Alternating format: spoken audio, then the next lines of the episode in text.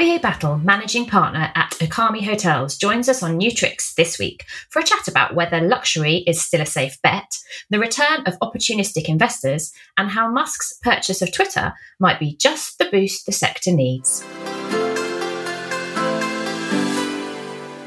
Hello, and welcome to another episode of New Tricks, which is the regular podcast from New Dog PR. We haven't had a podcast for a while, and lo and behold, we have many, many new prime ministers, which we'll get onto at some point, no doubt. That, energy costs, Elon Musk. I mean, there's all sorts of things that we can we can chatter about. Um, Catherine, how are you? I'm very well, and you'll note that um, that we've been able to have this podcast today because I have returned to France where we have the internet.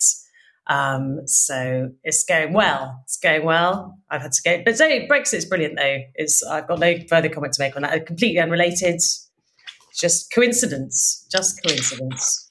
Just coincidence. But the, the, the depth and the level of effort you will go to to it's record podcast. a podcast. It's podcast. It's, it's just astounding.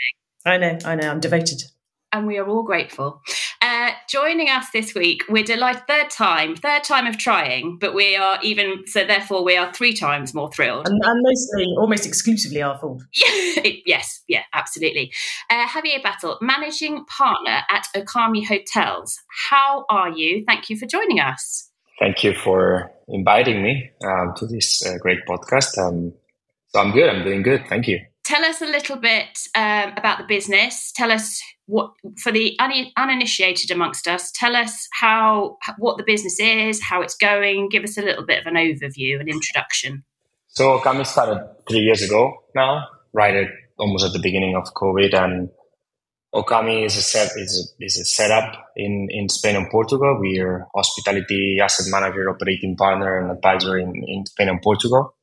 We are based in Barcelona, uh, but we cover in Spain and Portugal from here. We manage complex mandates within within this asset class, and the mandates are from asset management of operational hotels, upscale and luxury only, hotel development. We do NPL, hotel NPL rehabilitation, and we as well uh, work a lot on the buy and sell side, advisory to mostly to our clients or asset management or the clients we are partnering to operations.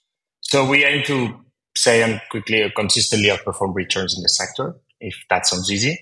And, and I think we're pretty proud that it's something we, we, we are consistently achieving as of today. We have um, seven properties under management, um, two in Portugal and five in Spain.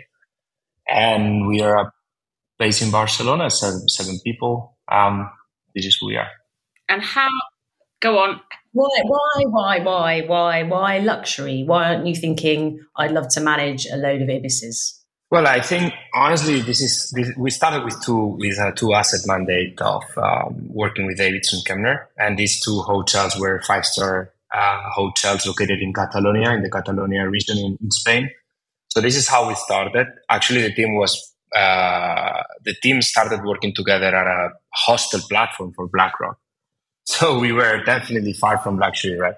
Um, but this is how the business started, and and and from then we've moving, we've been moving. Uh, we've got a five star resort in in Portugal. We've got a lifestyle urban property in, in Lisbon, a mama shelter. We've also have um, another another property now in the Canary Islands, which is also a five star. It's just it just happened naturally. It's been organic growth, and it's just been flowing naturally, uh, and it's great it's great. And and there's a lot, there's a sustained interest. I think it's fair to say in luxury. We all wondered whether when the pandem- pandemic hit, whether everyone would flee to ibises. Um, but as glorious as they are, it does seem that luxury is something of a. Would you agree that it's something of a, a, safe bet? Hmm. Although, I mean, we have seen in, in recent weeks, haven't we, with Marriott buying into the mid market, um, which has been interesting because they were all, ooh, luxury, luxury. And um, you can't see my luxury hands, obviously, on the podcast, but they are very luxury. Um, they're all like, oh, luxury, luxury. And now they're like, oh, mid market also would be pleasant because everyone is like skint now. Yeah. Well, I, I, think that, I mean, we've been this, we've been hearing for a while um, uh, discussion about if you know, basically we're heading or not into a recession. I think that this, this discussion is over. We clearly already technically in some countries into a recession, and we're gonna we're gonna definitely get into a global recession next year, right? So, uh, on this context of rising inflation, rising interest rate, rising energy costs, I mean, luxury segment in resorts or urban is, is a go because at the end, the luxury is a less price sensitive consumer market or positioning or segment. And right, if you, if you look at a when we worked in, in, in hostels, which is in the other, completely in the other side of as of a price segment, um, we looked as well in, the, to the to the last crisis, financial crisis in the 2007 to 9 to 11 to 12, depending on the country. And, and basically the, the, the, the, the hotel segments that behaved uh, better or were more resilient were luxury and budget. And, and I don't see why we're not going to have the same now, right? Budget is, is at the bottom and, and it's like hostels, right? On a price per bed by 20 or 30 euros. How can you go down from there? And the whole P&L, the whole business model is based on that price, price point. And then on luxury is different, right? Because it's because the, the, the, the it's not that much into the P&L, which is quite sensitive to pricing, actually. It's just by the fact that the, the consumers are just not price sensitive at a luxury. And I think it's important to make a differentiation between here into luxury and upscale. Uh, because there's definitely a big difference between a, an upscale property of Marriott and a luxury property of Marriott or a Four Seasons hotel. So carry on riching. Yeah, it does seem to be the way, doesn't it? As as um as I can attest to, in deep in the middle of lockdown, it wasn't deep in the middle of lockdown because I was very compliant, obviously. But at some point when we were allowed out in a controlled fashion. Uh, there was some sort of open air theatre cinema thing at Bristol Airport, um, which is very interesting. Off we went, sat in the car, theatre going on out the back of a truck type thing. It sounds awful. It was better, and it was something to do. Well, we can't be choosers during that at that point. Exactly. It was it was an experience, and we all know we are all seeking experiences. But as we were sat in our car in Bristol Airport watching this thing off the back of a truck, it's David Walliams thing, I think, but that's another story. Um, there were an alarming amount of private jets zooming in and out of Bristol Airport. So yes, rich will still be rich, pandemic or no pandemic. Luxury is go. Exactly. Well, if, you know, Elon's got enough money to spend 44 billion on uh, on Twitter, then you probably probably spend a weekend or so in Four Seasons. It seems. I just imagine so. Yes. One thing, one thing uh, which is kind of related that um, that I was interested in with resorts is I was reading, and you were helping me with the tra- with the, the speaking of this. I was reading El País yesterday, not in the original Spanish, as you can imagine, um, but uh, but there was lots of chat about how, and apparently this started last winter, that people were filling up resorts and hotels coming from the cold lands in the north uh, to the warm lands where electricity is cheaper. And of course, you don't need so much of it for heating because it's warm. In Spain, um, is this something you're seeing? Is this like a? We've heard a lot about digital nomads in the last couple of years, and it, most of it's been offensive and wrong. Um, but uh, is is this something that we're seeing as a as a trend? People kind of following the following the cheap energy, following the sun, like so many. It's like birds migrating. Birds, like migrating birds, but for, for less less energy bills. Well, I think if we look at the at the at the years at the five or five to seven years before the pandemic, um, we we had a, a certain certain rules, especially seasonality rules, and certain certain ways the market was was behaving. Right. Um, through pandemic, a lot of things have changed, and I think we have an abnormal year in 2000, 2022. I think that whatever is going on this year is might be just particular of actually this year and this season, and and, and it might just just be just be a punctual or a, or an annual trend. I think that um, many things will change over the next years. It is true that seasons are changing. Like we are, I mean, as in London, right? We are in October, are we? Right? It's just the weather is, is, is completely changed. It's pretty chill here in Barcelona.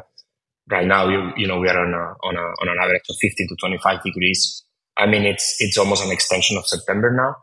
So the weather is helping, but as well, many things have changed during the pandemic. I think that, you know, if you look at Spanish resorts and, and Portuguese resorts, I mean, these are the ones that register a quicker uh, rebound in tourism numbers versus the rest of the world, and uh, especially Mediterranean destinations. I mean, we first got, I mean, we got international arrivals back this year, and and and if you look at uh, at uh, Mediterranean airports, you look at the arrivals in in Mediterranean airports for this year, we've achieved 93% of, of arrivals this year versus versus 2019. I mean, the market has been back, and, and, and what's definitely made a difference not only in volume is in, in terms of rates. We got a we got the pent up demand or the champagne effect, if you want to call it that way, um, that that was helped by the lifting of travel restrictions and all of all of that uh, has represented an average growth on ADR of 22%. So I think that um, that we have many factors. We also have the fact of the US travelers um, now booming into Europe and also booming into certain resource destinations, which they weren't before, like uh, Mallorca, for instance, especially Mallorca or Costa del Sol in Spain or as well in Portugal in Algarve. So, and they are high spenders. They right now have definitely a, a very good currency position versus the euro. So it's a very, very particular year. But if you're looking at the next year, the next season, or the next couple of years, I think um, many things will change and not for the good, to be honest. I think we have a we, we have a very particular year. It's just like when you look at inflation in other in other in other industries, right? And, and you wonder why inflation isn't going down if we are increasing interest rates. It's because there's that fast, right? It's because there's a tremendous amount of savings, and there's and that is that sums up to an, an emotional uh, an emotional situation on travelers. That is what I refer as pent up demand, and that that amount of savings I think won't last for long, considering the the, the winter that is coming and how you know demand will approach next season. So I think that we are under a very particular year, but it's going to be that it's going to be a one very particular year, but I think that things will change for the next years. operationally, how difficult is it likely to be um, in your segment once the massive increases in the ADR start to drop off? That's a very good point. I mean, of course.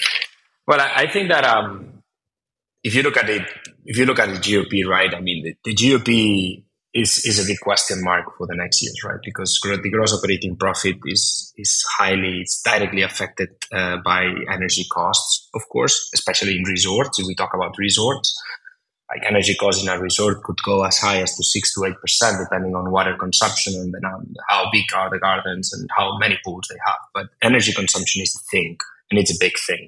And many resorts, at least in, in Spain and Portugal, which I know, are not definitely um, very well positioned for in order to manage uh, consumption consumption levels. Right? It hasn't been a thing. It, it's uh, energy costs have never been a worry at all. So the whole system, the whole the whole um, management, it's not set up for for for a drastic reduce of consumption. Neither the gas mentality is there. So uh, energy is going to be a big thing, and and we're going to have issues with that and how that would affect GOP for the next years. Obviously, food costs, raw material costs, and that is where, if you look at um at at, at the at how the rates have behaved, especially in the upscale and luxury segment, um, over the over the last um, rolling nine to twelve months, you'd see why luxury hotels are very well positioned to to, to fight inflation and fight rising interest costs because they would be increasing rates above inflation. And, and others won't be able to, and then there, there will be an effect on GOP, an effect on GOP. So, I mean, resorts are resilient, but to a certain extent, right? That's that's maybe the whole point. Yeah. Well, yeah, we await with bated breath Bank of England, I think, announcement today, which uh, and uh, predicting interest rate hike not seen since 1980. No, 2008. 2008. Is it okay? Yeah, but anyway, gopping is the answer. Really, what I will say is a really exciting time to be trying to arrange a mortgage in London. That is what I will say. And think as well about labor. We've lost like sixty. I think it's sixty million jobs lost in 2020 due to COVID uh, in travel and tourism worldwide.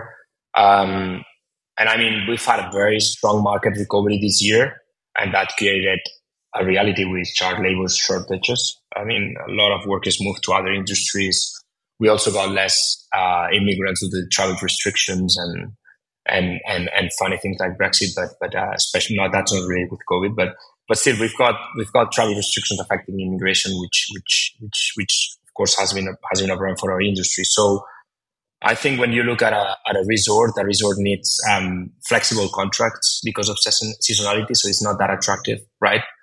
Um, it also has issues with uh, limitations on, on available accommodation for, for the workers. We have that situation, especially in Spain, in the Balearic Islands, and uh, where it's almost impossible for hospitality uh, workers to find proper, or decent accommodation at an acceptable uh, rent for the season. Plus, also transportation. Like if you move to work into a resort in the Balearics or in the Canary Islands, you just don't have the same uh, access to public transportation as you will have in London, Barcelona, or Paris. So you need to have a car or share a car. So we have an issue with labor in resort, and this issue would be it is a problem, and it will be a, a, a big um, a big a big um, you know question mark for the next years. How how this will be managed by by the biggest industry players. So that that comes to and that that as well. I mean, at least here in Southern Europe, we're starting to have big discussions on on on on, on in different industries, not in hospitality, about about salaries and how salaries should be increasing.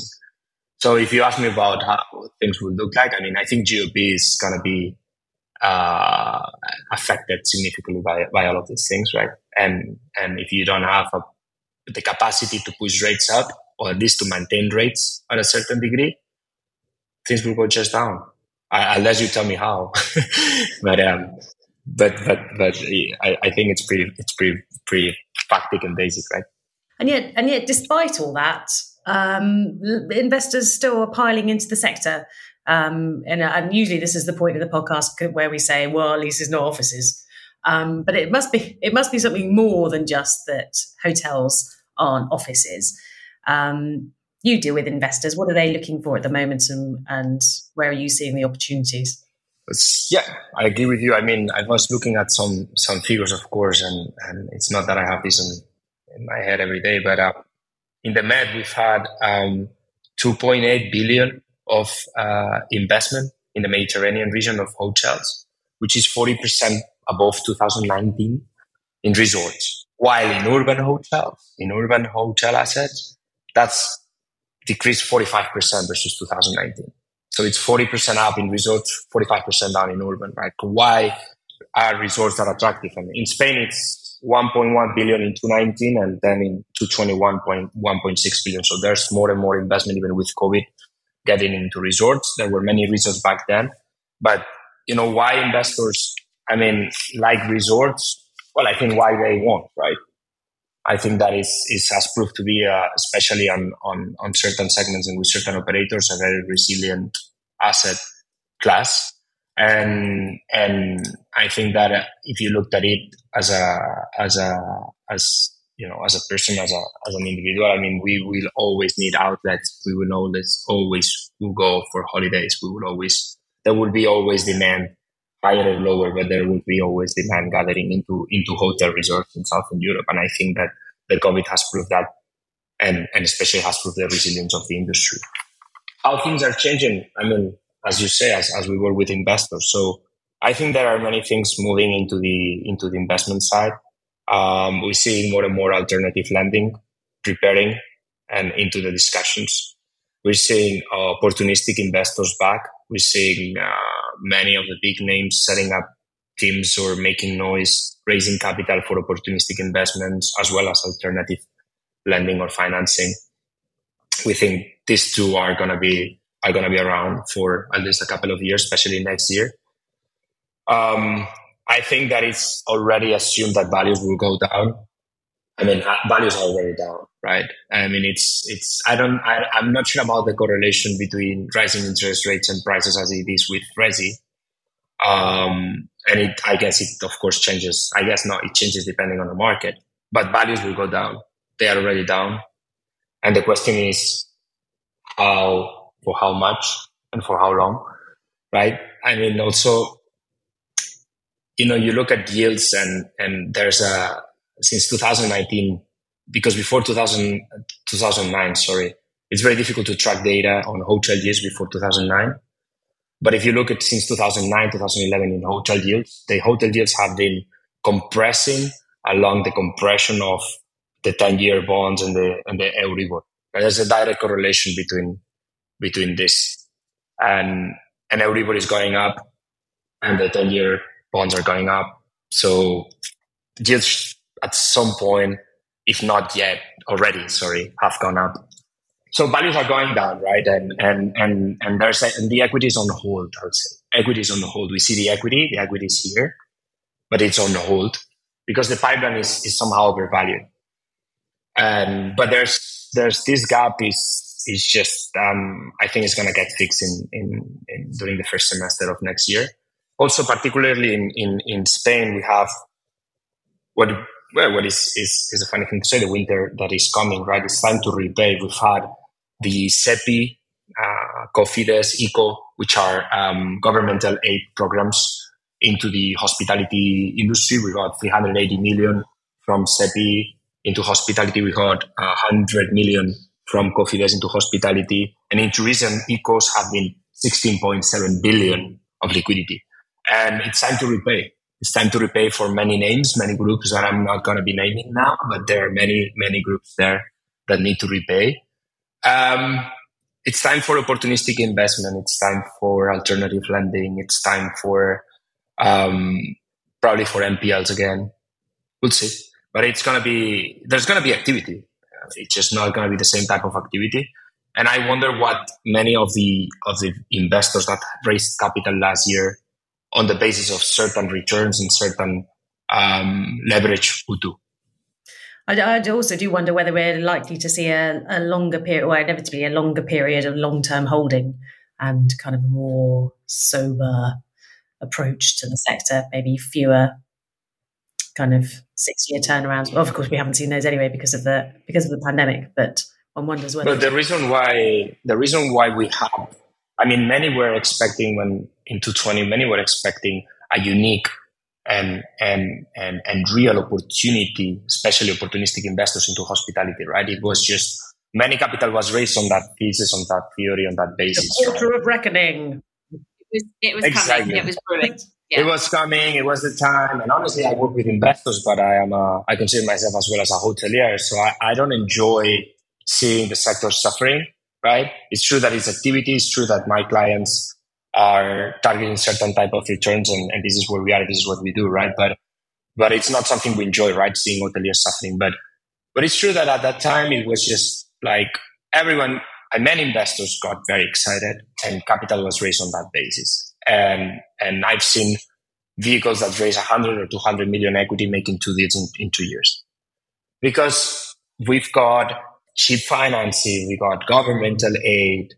Um, the hoteliers were coming from a long period of, I mean, of success and profitability since 2013, 14. So they got big pockets, right? But if you look at the situation now in Southern Europe, this has completely changed you know the, the, the capital is not cheap anymore. The financing and the lending is just more available but at a higher price. The governmental aid is is somehow partly gone and it has to be repaid. There are shortages of labor. Many hoteliers have spent many of their reserves into going through covid without selling their assets. Let's see. Let's see. But i think that now we're gonna hit we're gonna we're going to see a time for opportunistic investment this time, and especially after winter. You mentioned um, it's all gone a bit Game of Thrones, hasn't it? The winter is coming. Um, you mentioned the um, ready for the White Walkers. Uh, maybe that's private equity in disguise. Who knows? Um, you mentioned that staggering figure of close to three billion investment within the um, Mediterranean region. Are there any particular hotspots within the region that investors are super keen on? Well, if you ask me about Spain and Portugal, Greece and Italy are not that on, on, our radar at the moment. But in Spain and Portugal, I mean, the key resort destinations are always there. I mean, in, in Portugal, you've got the Algarve.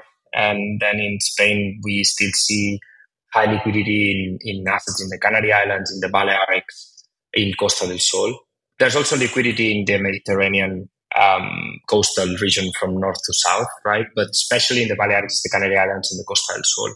In the Balearics, we've seen record transaction of uh, of a portfolio bought by by um, Fattal Hotel Group, Fattal Holdings last year from KKR, a record pricing thanks to the fact that they are owner operator, of course, and bidding other other capital. Um, we've seen record transactions in the Canary Islands. We've seen record transactions in Costa del Sol with Bain and Stoneweg. I think that these are the regions that are on on, on the top, uh, and I think they will they would stay there. So these are the these are the these are the sub regions or regions in, in, in Spain and Portugal where uh, a lot of a lot of a lot of I see high liquidity. I'd say. I was wondering when you were talking about um, all the various challenges facing uh, resorts. I sort of got two questions, but I'll do them one at a time because my bad bad behaviour is to ask twelve questions in one. Um, our resorts. So in the UK, we've seen because of all the, the various pressures on operations, um, we've seen some hotels adopt a more seasonal approach to operating. So they've, in some cases, either slimmed down or completely closed over the winter months. Are resorts more capable of having that flexibility um, because because there's natural seasonality i guess anyway. Are resorts sort of better set up to be able to flex like that? Well i think that's one of the reasons why they've been many resilient during covid right? Because they've been able to open and close when it was uh, right timing not that like urban hotels where they have to stay 365 years running around. So i think yes definitely. Um, however I go back to the point on labor, right? If you want to have a luxury setup, if you want to have an upscale international branded hotel running and hitting decent rates, you need to retain talent. You need to retain people. You cannot kick them out of the property and don't give them anything at all for six months, right? You need to retain certain senior, mid senior management, and that comes at a cost. So, of course, you are able, you, you, you should be able to to go through the winter and the and the and the lower the lower seasons better than other. But um, but at the same time you carry certain costs. And and uh, and if you don't excel in the in the peak season during during the July August September um, you have an issue. You have an issue. So but the challenge I think it's been there but it has never been like really faced in Spain. Is is on on the low seasons. I mean the low seasons are are are are just are just lost um, and and and and you see all the stakeholders blaming each other, right? So hoteliers are, blame, blaming governments, governments are blaming um, airlines, right? And airlines are blaming tour operators and the other way around, right? There's more and more latent demand for the shoulder seasons and for the for the for the low season and for the winter especially with the with the changes in, in temperature and in climate we've seen, which which are not definitely a good thing, but might be an opportunity. So we're seeing that, and, and we're seeing certain terms like what it's called now the workations. I, I, I hate these names, but but they are that you know we have to live with them. The workations. So this hybrid work, and and these hybrid workers are demanding more and more for um, airborne connections during low season months and and, and, and hospitality offering during the low season months. And we've seen that, for instance, a lot in, we have an asset in Madeira and it, under, under renovation repositioning of the property. It's huge. It's 55,000 square meters. So it's just taking a while. But we track the market, we track the players. And we've seen, for instance, in places like Madeira, a surge in demand during the low seasons. It's not very seasonal market, but it's still seasonal, more seasonal than the Canadian. We've seen a, a, an increase of demand during the during the during the shoulder seasons, and mostly because of of these workations travelers or work i don't know how to name them. You name them. You're more creative than i. So so i think that um i mean doing doing its best to to to open during the shoulder months and the low season is definitely the thing to do.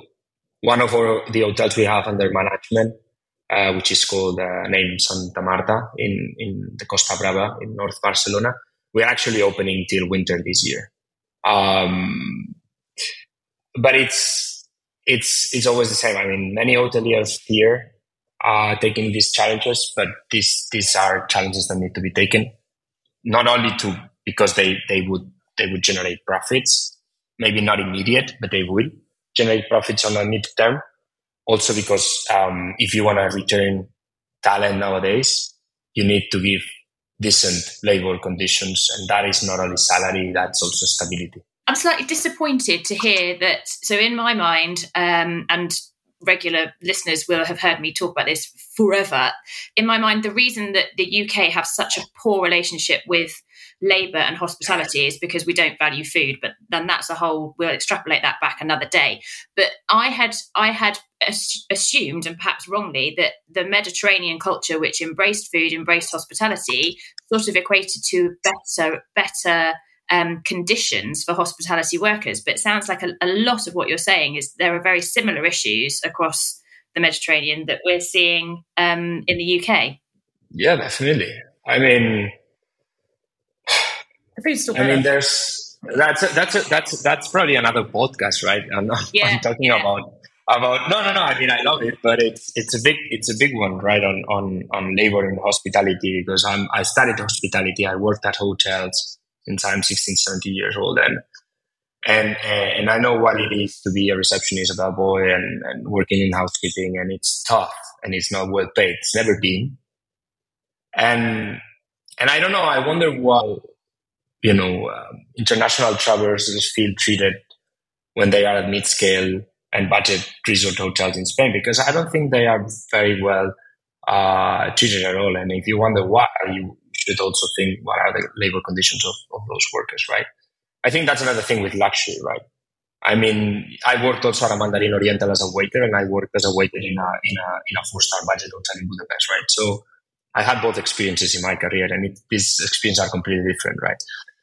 So it all comes at a price. It is true, but going to your point, the the the salary and and the conditions of uh, hospitality uh, workers in in in Spain and uh, I'll say more in Spain are far from where they should be, and and I think I, I am able to state that with with some years of experience in different different places in this industry. So it, it is a reality and and it's an un, it's a reality that is it, I think it's coming to a point where it needs to be faced and things certain things need to be fixed. And sometimes you know what the issue is with unions is that they focus more on on but it, it, I think it comes it comes this way especially in, in Southern Europe. Like unions focus a lot on on on on difficult making making it very difficult for for hoteliers to restructure labor, to fire employees restructure the labor, right? They, they focus on making your life as a hotel owner, as a operator, very difficult on making changes, but they don't focus on the salary side, which or the, or the incentives, and and yeah, it's more protective than than you know. It's it, you know how the system is. It's less capitalist and more socialist here. So it's just it's just um, yeah. I think the other way around, of course. Interesting clearly the podcast we should doing is should be doing is three former housekeepers. Yes. well, there we go. We'll do another one. But we'll uh, you know, the, in the end, it's, it's sometimes not just monetary, right? Uh, you look at a PNL, a hotel PNL, and, and, and normally 30 to 40 percent of the PNL cost, even up to 50 percent, is labor. So why the heck? What the heck are you doing? what, the, what the heck are you doing, right? I mean, we are a operating partner asset management firm, but we we we we people, right? We we just our business is people. Uh, it's like an advisory firm, right? I mean, my main focus as a as a CEO, managing partner, whatever you name it, it's my people, right? And and and and there are hoteliers around. Like I can name Antonio Catalan, who's a, a very well known hotelier in Spain, and he's always been very focused on on on his people, on on the, on the employees, right? But but not many are, not many are. No, yeah. I think we will we'll have to continue this on in another episode because, as you say, we could fill a whole half another half hour about this.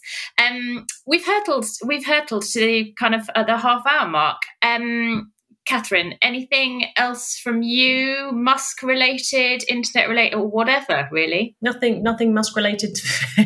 To Facebook. Sounds bad, doesn't it? Musk is like the Musk. I think, I think Twitter has become more musky since since the Musk, and I and I do wonder whether we'll all be moving away yeah. from the internet. And we're big fans of Twitter. Oh, I, I remember. So such a fan. but he's he, he's been forced to do the deal, right? I mean, at some point he wanted he wanted to get out, of but he, you know, the cost yes, was, now, was probably now, too high. And now he has to make everyone listen to him, and it's nasty. It turns out, well, yeah. turns out it's mental. So there we are. So I wonder whether there'll be more kind of digital detox type trips where people are kind of fleeing to nice resorts to get away from Elon Musk. Yeah. it's going to work out very well for the sector it is in the long work run. out well for the sector. So, which is yeah. what we all need. Exactly. Thanks, thanks very much, Elon. No, yeah, exactly. the driver we've all been looking for. No more workations. How to recession-proof the sector. Yeah. Musk buys Twitter. Done. uh, on that note, yeah.